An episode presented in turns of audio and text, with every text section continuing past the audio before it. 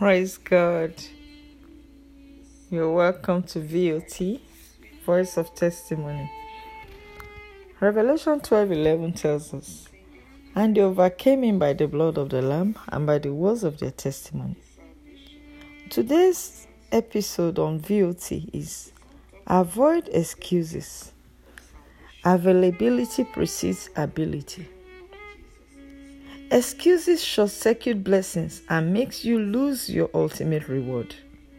What is an excuse? An excuse, in simple terms, is giving a reason for not doing something or giving a helping hand in some cases. The act of giving excuses may be a genuine or truthful reason for refusal to do a thing or declining to offer help when requested for. At the instant an excuse is given, it might seem acceptable, but on the long run, it may negatively impact the person who constantly gives it. Therefore, we must take heed and refrain from making it a habit of always giving excuses.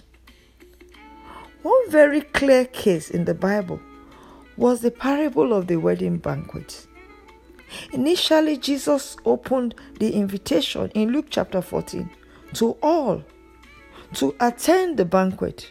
But when they all started giving excuses, he decided to reach out to people who even seemed unqualified to be invited. He went to the streets or byways to invite people who probably didn't know him or didn't qualify. To his amazement, Jesus was amazed as those that were informed late were the first people to get to the banquet. This tells us that it is not how soon, how quick we know God or how early, but how well we follow Him. You might seem to have come late.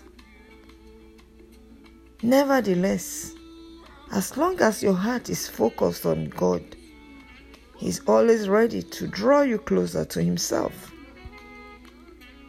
Jesus was amazed at the banquet and he noticed that even those that had unfavorable conditions still made it. They didn't give him the excuse. That tells us that making an excuse is a choice. You may choose not to make an excuse and rather go the extra mile. Today, I want to pray for you as you surrender and as you decide to go the extra mile. Jesus will go extra miles for you. Psalm 50, verse 5 says, Gather unto me my saints who have made a covenant with me by sacrifice. The blessing that was prepared for the qualified was eventually given to those that started off being unqualified. God qualifies the unqualified and multiplies grace upon the willing and obedient. Today I pray for you as you yield yourself and as you surrender. In willingness and obedience, you will surely partake of the blessings. What are some of the nuggets? One, while men look for the able and qualified, God looks for the available. Though they may be unqualified, it is God that gives the ability once there's availability. Two, excuse could be as a result of laziness, slackness, or slothfulness. Therefore, take heed and make up your mind not to give excuses. Once you do so, the grace abounds towards you. Three, excuses. Excuses could also be given due to fear or lack of faith and trust in God or anxiety and uncertainty of the situation. 4. Excuses could open the door for our adversaries to accuse us. Adam and Eve gave excuses for their disobedience at the Garden of Eden, and they were accused for not being fully persuaded of the Word of God. Many people still fall short in this area.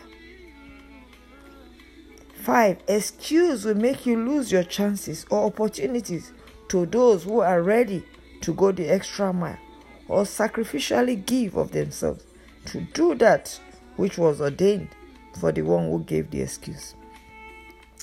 Let us say prayer. Father, grant me the grace to be obedient to divine instructions and stop giving excuses so that I do not trade my miracle or carelessly give my chances or opportunities to others who do not give excuses. As you make up your mind today to go the extra mile, Jesus will go extra miles for you. Have a blessed and testimony filled day. Amen.